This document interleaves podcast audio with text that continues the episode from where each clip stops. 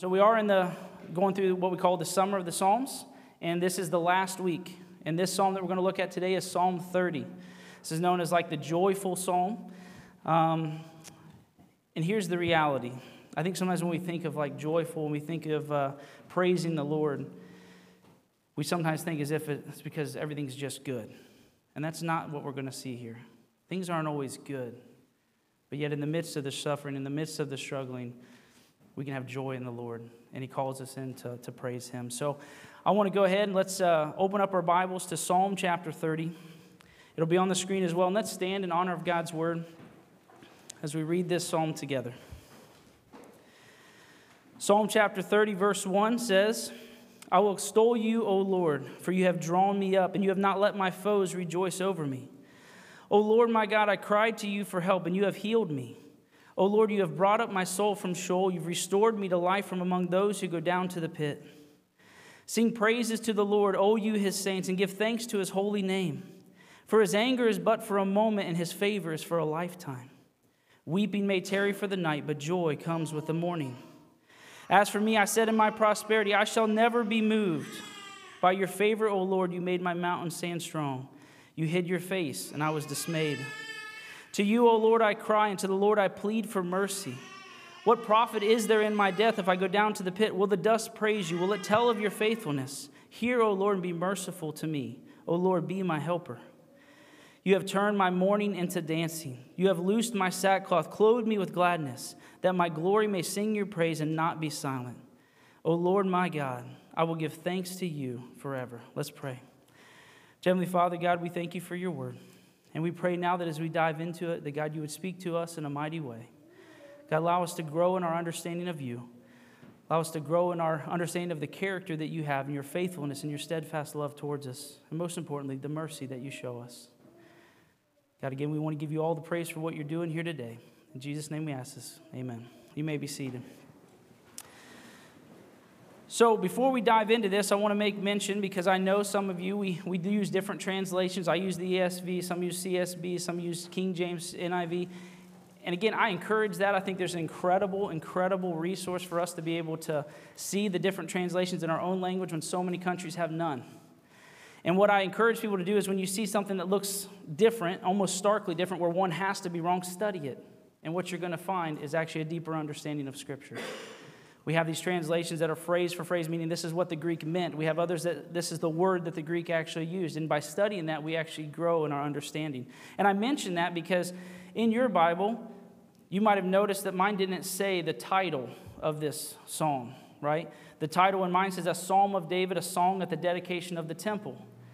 But yet that's not in my verse 1. In your verse 1, that might be put in there. However, what's in yours might say a dedication of the house or of the house of David. And I want to take just a second and look at that, because too often people will see something like this and like, how can we trust the Bible? Which one's right? All these different things. I think first, if we think of a psalm, it's a song, right? We're told this is a Psalm of David, singing. This is a song that he wrote. And usually with a song, there's a story behind it. However, if a song is written very well, you don't need the story behind it to understand it. This was written well because this is God's song, right? Yet these titles, they help us understand maybe what shaped the thought process as they wrote this song. We've written a couple songs here at church. There's a story behind that. However, again, you don't need to know that in order to understand the song. Now, this brings up some question for people, because some will say, like mine says, a dedication of the temple. David didn't build a temple. He wasn't allowed to build the temple. God said, you're a man of war. You got blood on your hands. You're not going to build my temple. Solomon built it. But that doesn't mean that it couldn't have been sung at the dedication of the temple. Others will say this is a dedication of the house of David, because David was actually, God built him a house, and David understood that that was God establishing him as king. That would cause you to sing too. This could have been sung there. Or could it be that this song was sung at a lot of things? I would think so, right? And I say all this to say, when we look at something that we don't fully understand and we don't know for sure, like what was it? And people like to pick at this. The reality of it is, in order for us to know, to demand a detailed explanation for every single thing in God's plan, I want you to understand what you're asking for. If you want a detailed explanation of everything in God's plan, then that means at least you need to know every thought, word, and motive behind what every person who's ever existed in this world has done.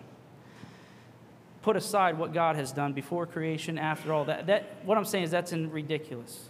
In this book, you can spend your lifetime studying, and God will show you new things every day, yet we don't have all the details. And that's for a reason. God has given us what we need to believe in him. John says that if what Jesus said was written down in books and thrown into the sea couldn't contain it. That's just what Jesus said. And that wasn't necessarily what he did, what he thought. Exclude all of us, right? So we're not always going to know for sure. And this here is, this wasn't a part of the original text, but these are there to help us, just like chapters and verses in our Bibles. They're there to help us, and we're going to see here in a moment. I make a big deal about this because at studying this, I'm drawn to like what supposed contradictions are. And in studying this title and why it was here and why there's different, quote unquote, what the song was dedicated for, God showed me something in the Bible that I'd missed. And so I'm so thankful. So I want to encourage you that when you see something like that, don't just start questioning, oh, how can we trust the Bible? Dig into it, and you're going to grow in your understanding of God's Word. So again, I hope that makes sense here in a minute as we kind of walk through that. But the first thing we see here in Psalms is David says, I will praise the Lord. In verse 1, it says, I will extol you, O Lord. That word extol means exalt, to lift up, to boldly raise. And there's a sense of defiance in there, meaning that even if you told David no, he's going to do it anyway. He has to praise the Lord. There's this, I love the energy behind this. David says, I will extol the Lord. I will lift it up no matter what anybody says. Why? Because the Lord has drawn him up. The Lord has lifted him up. And that picture in verse 1 is that God has pulled him out of a deep well. Because God has pulled David out of a deep well, shown mercy on him, he has to praise the Lord no matter what. We think of, again, knowing that this is a song, knowing that David's drawing from experience in his life, we think of those things like, how did the Lord lift David up? And he alludes to it here right in the first two verses. He says, you've not let my foes rejoice over me. O Lord, my God, I cried to you for help, and you healed me. O Lord, you brought my soul up from Sheol. You restored me from the life, from those who go down to the pit. David is talking about physical things that actually happened. All throughout the Old Testament, David's story is incredible, right? He was appointed king by God when he was just a kid. And it took a long time before God actually established him as king. In 1 Samuel 17, we think of David and Goliath. All of the Israelites thought it was certain death to approach Goliath. Yet God supernaturally used David in a way to slay the giant. Saul sought to kill David all throughout his life. Saul got very jealous of David, right? 1 Samuel 19, basically all the way through 25, is just Saul trying over and over and over again to take the life of David because he didn't want him to be king because he was king. Yet God supernaturally saved David through those physical trials. In 2 Samuel 17, as we're approaching this area in the Bible, David's son was raised up to try to overthrow and kill David so he could be king. And again, some of you know the story with that. It was a heartache for David, but yet it had to be done. Yet God spared David's life in that as well. And so when we think of the word like Sheol, like you brought my soul up from Sheol, that is a physical grave. That's where you go when you die. However, that word's also used all throughout Scripture to talk about a spiritual death. In Psalm 33, just a couple chapters, or 31, just a couple, one chapter over, we see it where the wicked go. So Sheol is a physical place where, so David's like, you saved me from this physical harm, therefore I'll praise you. But there was also a spiritual harm. There was also spiritual death that God was merciful and saved David from. Can you guys think of one? Maybe his sin with Bathsheba, right? We know that the wages of sin is death. Death is the just punishment of sin. And as we think about David with Bathsheba, he commits three big ones. He covets her first, he commits adultery with her, and then he murders her husband to cover it up. And I want us to notice something as God sends Nathan to David to confront him. And Nathan gives this illustration of this guy who's done this wicked things and asks David what should be done. David said he should be killed, and everything should be replaced fourfold. And Nathan says, you're the man. You're the one who've committed these heinous crimes against the Lord. And God has some very harsh words to say to David. However, notice something in 2 Samuel 12, verse 13. David said, I have sinned against the Lord. And Nathan said to David, the Lord also has put away your sin. You shall not die.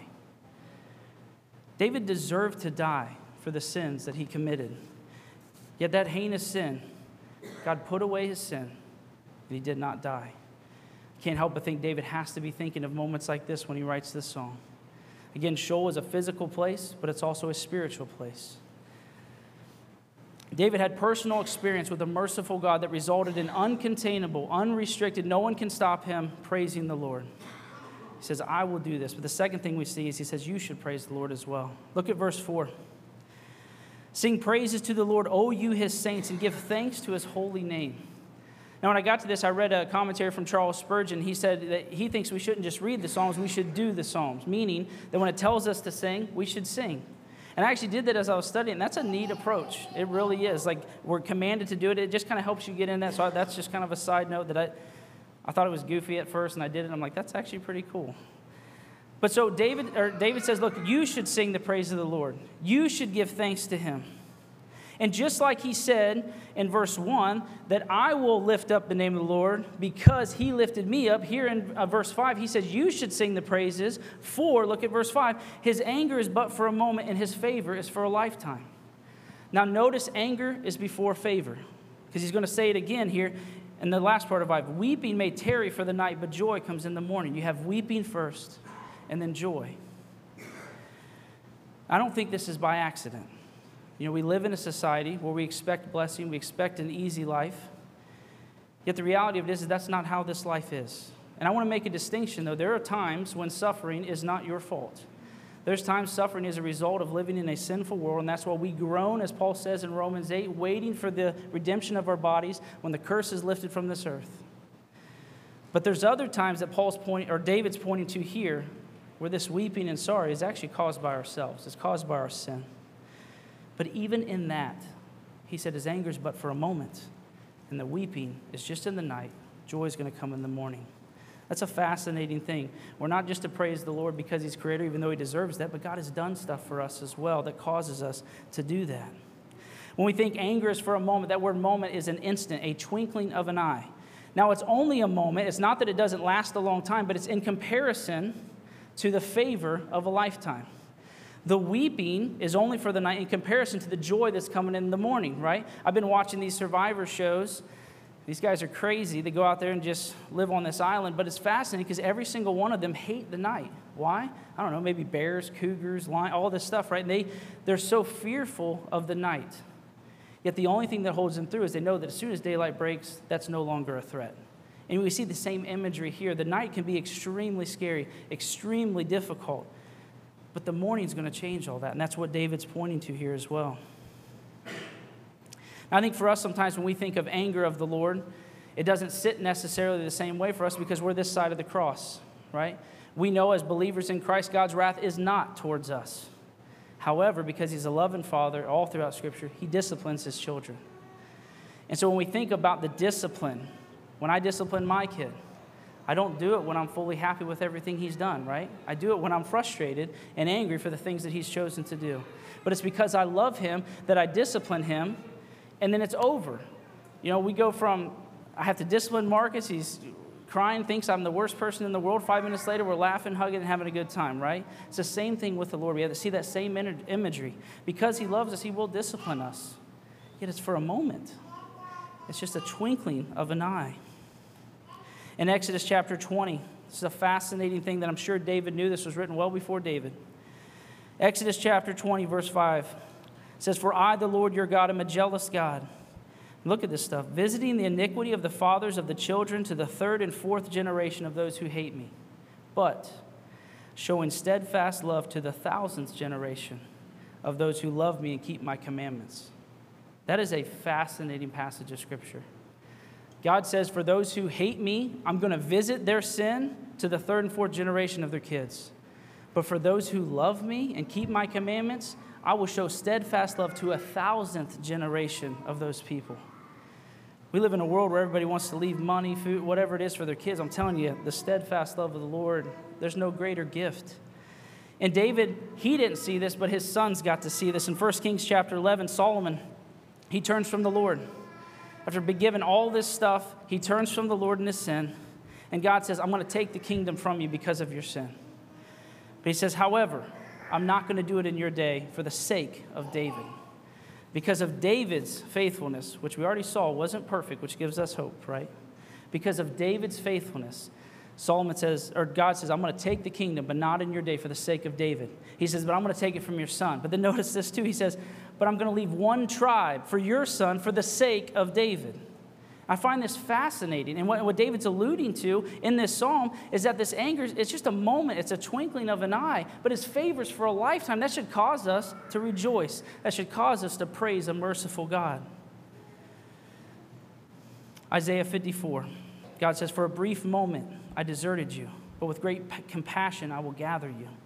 In overflowing anger for a moment I hid my face from you, but with everlasting love I will have compassion on you. Again, in the context of Israel, think of all the times they just blatantly went against the Lord, blatantly started worshiping false gods. His anger and his wrath was justified, yet it was for a moment. And there's this everlasting compassion that he has towards his people. It should cause us to rejoice. As I mentioned before, the New Testament believers are slightly different. We're not in this covenant that has these very strict, if you break it, you're out of it. We're in the new covenant with Christ. And Paul talks about this to us and how what we experience. 2 Corinthians 4:17, Paul says, for this light momentary affliction is preparing for us an eternal weight of glory beyond all comparison. Now, I know some of us are going through stuff that light and momentary might not describe that, right? But before we think that, because again, this is in comparison to something, notice what Paul says in verse 8 of 2 Corinthians, right before this, what he's considering light and momentary. He says, we were afflicted in every way, but not crushed, perplexed, but not driven to despair, persecuted, but not forsaken, struck down, but not destroyed. Paul says we were afflicted in every way, perplexed, we were persecuted and struck down. Let's not forget the life of Paul, left for dead, beaten, flogged, all these different things. Yet he calls that light and momentary, because it's compared to the eternal weight of glory. It's the same thing that we see here in the Psalms. We rejoice because this anger, this weeping, is just for a moment, a brief twinkling of an eye. But the Lord's favor and his steadfast love is for an everlasting life. We praise the Lord because his just anger towards us is only for a moment. That's fascinating to me. Though we deserve so much worse, God gives us so much better. Now, I mentioned before with the title, and I want to get into what God showed me with this title. As I was studying, like, was it for the temple? Was it for the house? Was it for the house of David? God showed me something that I've never read before. And it's funny because you might be like me. I've read through the Bible before. I've done the reading plan. And yet you get to passages and you're like, I've never read that in my life. But I know I did, but I don't remember it at all. And I saw something that was truly amazing. So again, I say that just to encourage you. When you see something that might look different with your Bible or their Bible, look at why. And I tell you, God's going to bless you with a deeper understanding. As I studied this, you know, there's debate as to what was the event that wrote this psalm. I'm going to lean towards this, but again, I don't think it matters. I think, if anything, this was just another event that showed the consistency of David's sin and his need for a merciful Savior. But as we look in 1 Chronicles chapter 21, I want you to turn there. We're not going to read this, but I'm going to kind of highlight kind of what the story is. But I just want you to see it in your Bible and encourage you to go read it at a later time. 1 Chronicles chapter 21. There was another grievous sin that David committed that, again, I missed. And it cost the lives of 70,000 Israelites because of his sin. 1 Chronicles 21, again, I'm just going to kind of give a little highlight. David was enticed by Satan, given into pride to do a census. He wanted to count the amount of people in his kingdom. Now, we know it's pride as you read on later in the story. David wanted to see how great his kingdom was. He goes against godly opposition of Joab, who says we shouldn't do this. He said, no, I want to count. I want to see what's going on. And because of that, God was angry with David. And there's no denying it. David actually says, I have sinned greatly against the Lord. He even says that what he did was foolish in the eyes of the Lord. So David sends Gad, God sends Gad, which was David's seer. And he says, David, because of this sin, you've got three options. And I'm going to do one of them, but I'm going to let you choose. You're either going to get 3 years of famine. You're going to get either that or 3 months of the sword by your enemies. Or 3 days of the sword of the Lord through pestilence. And I'll be honest, when I read that first part, I thought, wow, there's no way in the world I would choose the wrath of God. And as I thought about that, I mean, what could be greater? I don't care if it's 3 days. The wrath of God compared to the wrath of man, there's no comparison. Yet David chooses the wrath of God. And he does so in a way that was very convicting to me. See, David knows the Lord a little better than I do.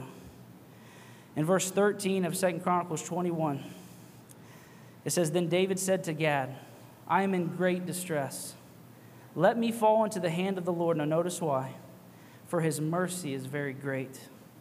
But do not let me fall into the hand of man. David knew that the wrath of God was far greater than any of the wrath of man. However, the Lord's mercy was great, and that's all he could count on. He had sinned, he had messed up greatly, but he was going to count on the mercy of the Lord. The story goes on, the Lord sent the pestilence, and it killed 70,000 Israelites. And then we're told that in verse 15, that God sent the angel to Jerusalem to destroy it. But as he was about to destroy it, the Lord saw it, and he relented from the calamity. David counted on the mercy of the Lord, and it came through. And at that moment, David, in sackcloth with his elders, he looks up and he says he sees an angel between heaven and earth about to destroy Jerusalem. And he cries out to God. He says, I'm the one who did it. Punish me. Don't punish the people. Please stop stop this. They didn't do it. It was me. God instructs David to build an altar.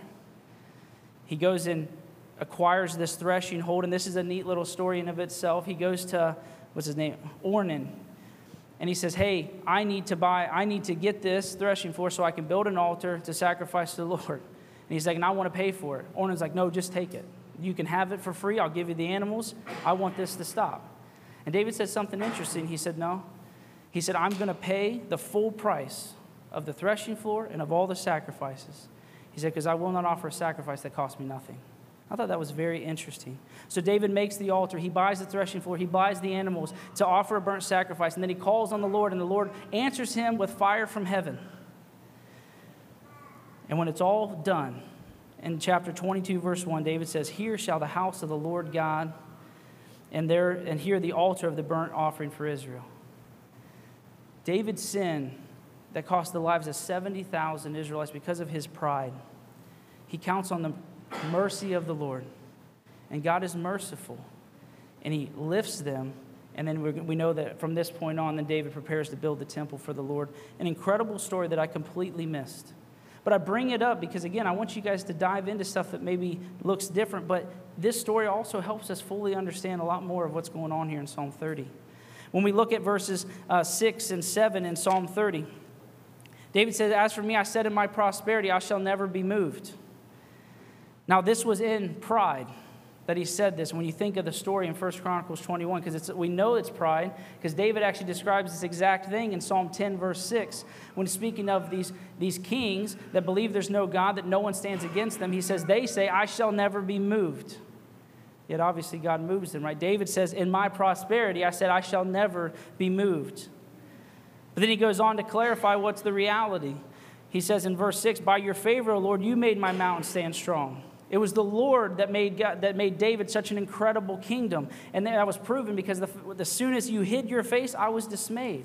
So now if we think of this story in 1 Chronicles 21, the Lord, or David in his pride says, let me count how great my kingdom is. And here, God was the one who made the kingdom great. And God steps back and said, you think this is you? And then look how David ends up in sackcloth, weeping to the Lord, crying out for him to help. The reality of it is for us today is that everything we have comes from the Lord. Every blessing comes from Him. We have no reason to boast. David had an incredible kingdom. He had an incredible life, but it was all because of God that those things took place. We should never let that pride start to build up to where we think we're something, when actually it's the Lord who's doing something through us. It's an incredible reminder for us. David says that he will praise the Lord because God has done so many things for him. He says we should praise the Lord because he's merciful to us as well. But then he's going to go on here in the last few verses, and he's going to show us how we are to praise the Lord. If we look at verse 8, David says, To you, O Lord, I cry, and to the Lord I plead for mercy. And again, I said before, not every suffering in our life is a result of our sin. It's a result of living in a sin-sick world. But there are times that he's pointing to here when it is absolutely a result of our sin. And we're not to approach the Lord like, God, why would you do this to me? What are you doing? Instead, in those moments, we plead for mercy because his anger is just in those moments. His discipline is just. Verse 10, he says again, Hear, O Lord, and be merciful to me. Lord, be my helper. Twice in these two phrases, he's calling on the mercy of the Lord. And as we saw in 1 Chronicles 21, that's what he's counting on because he knows what he did was wrong. There's times you and I know what we did is wrong, and we're to plead to God in mercy. And that's how we praise him, because then he's going to show up. Now David says in verse 11, he continues on. Well, actually, I want to back up and parallel the 1 Chronicles again. In verse 11, David says, "You turned from me my mourning into dancing. You loosed my sackcloth and clothed me with gladness." And if we think back on 1 Chronicles 21, you can read in those verses where, again, David in sackcloth cries out to God to hold his hand. And then God restores him. And I just think that's an incredible parallel to what's really going on. We hit those moments where we're pleading for mercy because of what we did. And yet God is merciful to us. And he restores us with gladness. It's incredible. In verse 9, we also see where David, he kind of, again, this is how we're to praise the Lord. There's a reason we're here and not in heaven right now.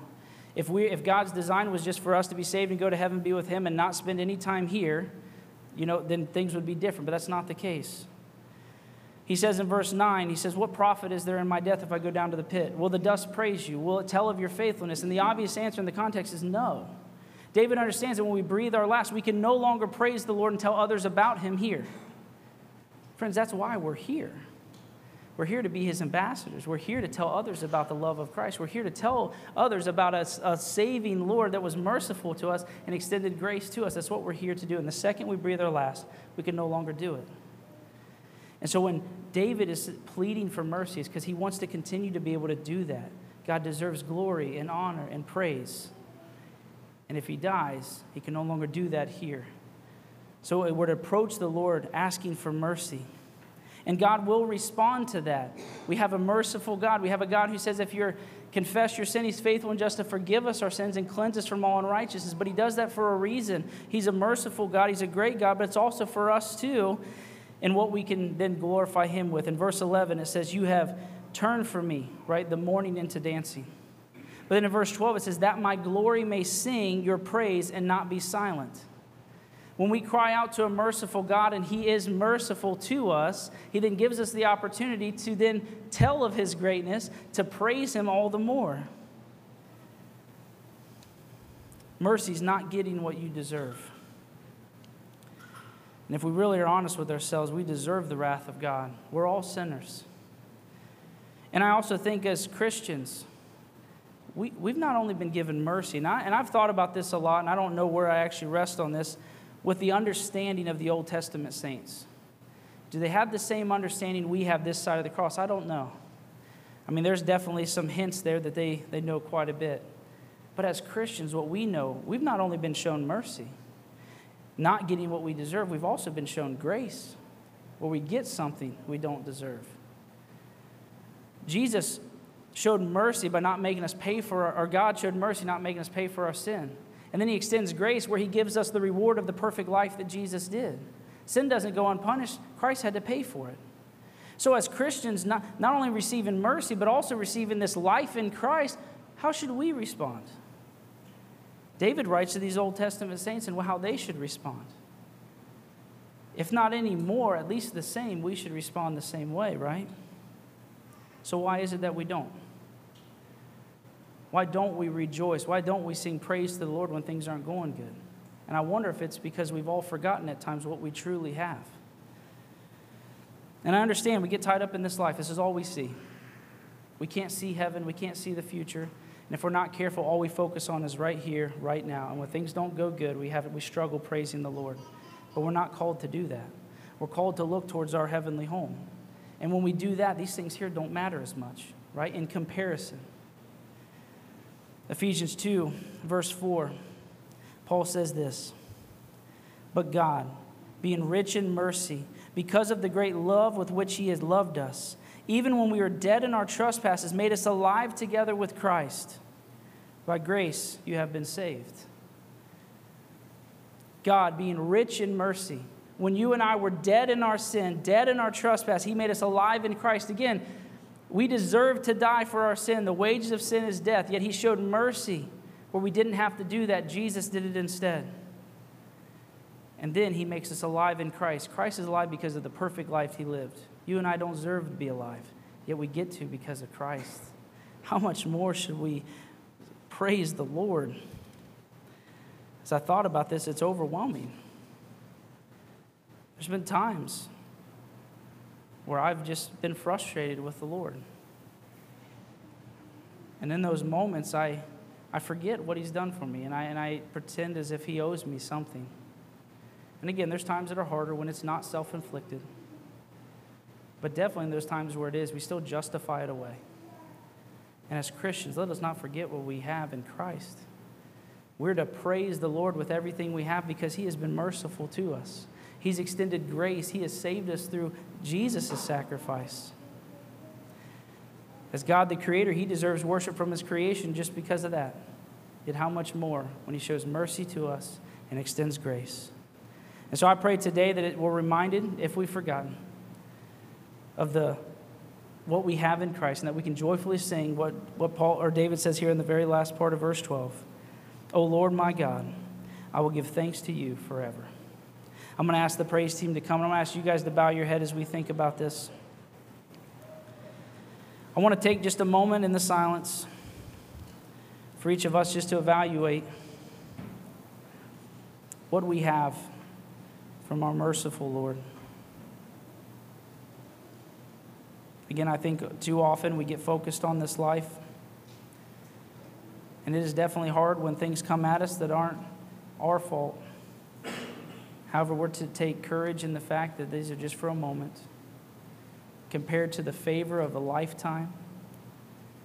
We have to live this life groaning for the redemption of our bodies.